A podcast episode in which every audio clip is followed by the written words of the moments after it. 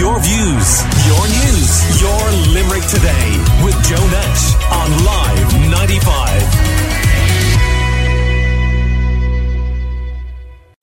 We've all heard about antibiotic resistance, and new first of its kind research led by the University of Limerick has found bacteria resistant to antibiotics in hospital wastewater systems. And our own Aislinn has been chatting to Professor Colm Dunne about this really interesting research. The um, group that has come together has been working for about 10 years on this problem. Um, it's very well recognized, and, and, and, people who are listening to the show will, will remember people talking about friends or family members that they would have had who went into hospital and picked something up while they were in there. And, and that's now something that is not anecdotal anymore, and it's well recognized as being a real fact. Um, we've been working on understanding the outbreaks of those bacteria, where they live in the hospital, the, the drugs that they are sensitive to, so that we can control them. Uh, we look at the outbreaks when they happen. Uh, we characterize them to understand them better and how we manage them. Uh, and in all of this, we have become increasingly sophisticated using the techniques that we have available to us in order to identify those bacteria and to find ways to prevent those infections happening so that they don't impact patients. And how did you go about conducting the study? So this study was actually quite, was actually quite interesting in that it, again, if your listeners think about going to their own their own showers, their own sinks or their own toilets, and if they're cleaning them, and as they take them apart, they'll see a lot of material has stuck or adhered to the inside of the piping.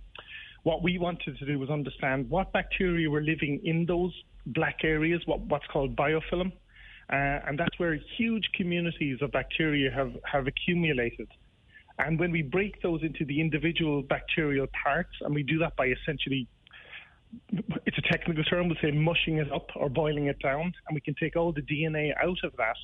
And then we use sequencing techniques, which are molecular techniques, the kind of things that you see in science fiction movies to sequence something to understand what species are present or what particular genes they're carrying. And then we use very sophisticated software in order to glue all those pieces of DNA together in, in the computer programming to allow us to identify what bugs are there, what antibiotic resistance genes they're carrying, and then to look and see do we understand how those bacteria work together as infectious agents, or in sometimes in some cases we actually identify brand new species that have never been seen before. What are antibiotic resistant bacteria? So these are bacteria that somehow have found a mechanism to overcome the effects of the antibiotics or antimicrobials that we use. Um, that has happened because there's there's a heavy usage of antibiotics in agriculture, for example. Um, they're obviously heavily used in healthcare, and there is a problem now that we have multiple bacteria around the world that have found ways of overcoming those drugs. And some people refer to the time that we live in now as the post antibiotic era. So, again, if you think back to the very first of the effective antimicrobials that were available uh, commercially, and that was penicillin, which was discovered um, nearly 100 years ago now, maybe 100 years ago. And we've now gotten to the point where we have multiple drugs, but those bacteria have increasingly becoming, become very effective at overcoming those. And what suggestions from this study do you think you could make to hospitals in preventing this bacteria spreading and, and reaching humans? Uh, again, this is something that's very well recognised. What our study has done is very different in the sense that it is probably the first study internationally that has had the benefit of the cooperation of the hospital management to go and look at a very large scale into the full level and the full detail of the communities of bacteria that are present in the, in the wastewater piping. Usually, what happens is that a very small study is done, maybe looking for one particular bacterium species that will be there, whereas what we've done is look at all of them. Um, and that allows us a huge amount of insight into correlating what's in the pipework with what might be happening to patients when they enter into the hospital. And if you go back to the first question you asked me, about people picking up bugs while they enter into the hospital, we can now say there's a high likelihood that some of those species are actually present in, in the pipework. So our team involved a, a clinical microbiologist consultant, who uh, uh, Professor Nuala O'Connell, who, who, leads the microbiology team in, ho- in the hospital. We had James Powell, who is a surveillance scientist. So these are the people who work um, in the labs, making sure that we understand what bacteria, what viruses, what fungi are actually moving around within the hospital community and the environment. And we also worked with colleagues in Queen's University Belfast. And together, all of us have come together. And we've been able to say, for the first time, that the, the really complex communities in there carry a huge diversity of those genes and those mechanisms that allow the bacteria to overcome the antibiotics that are used.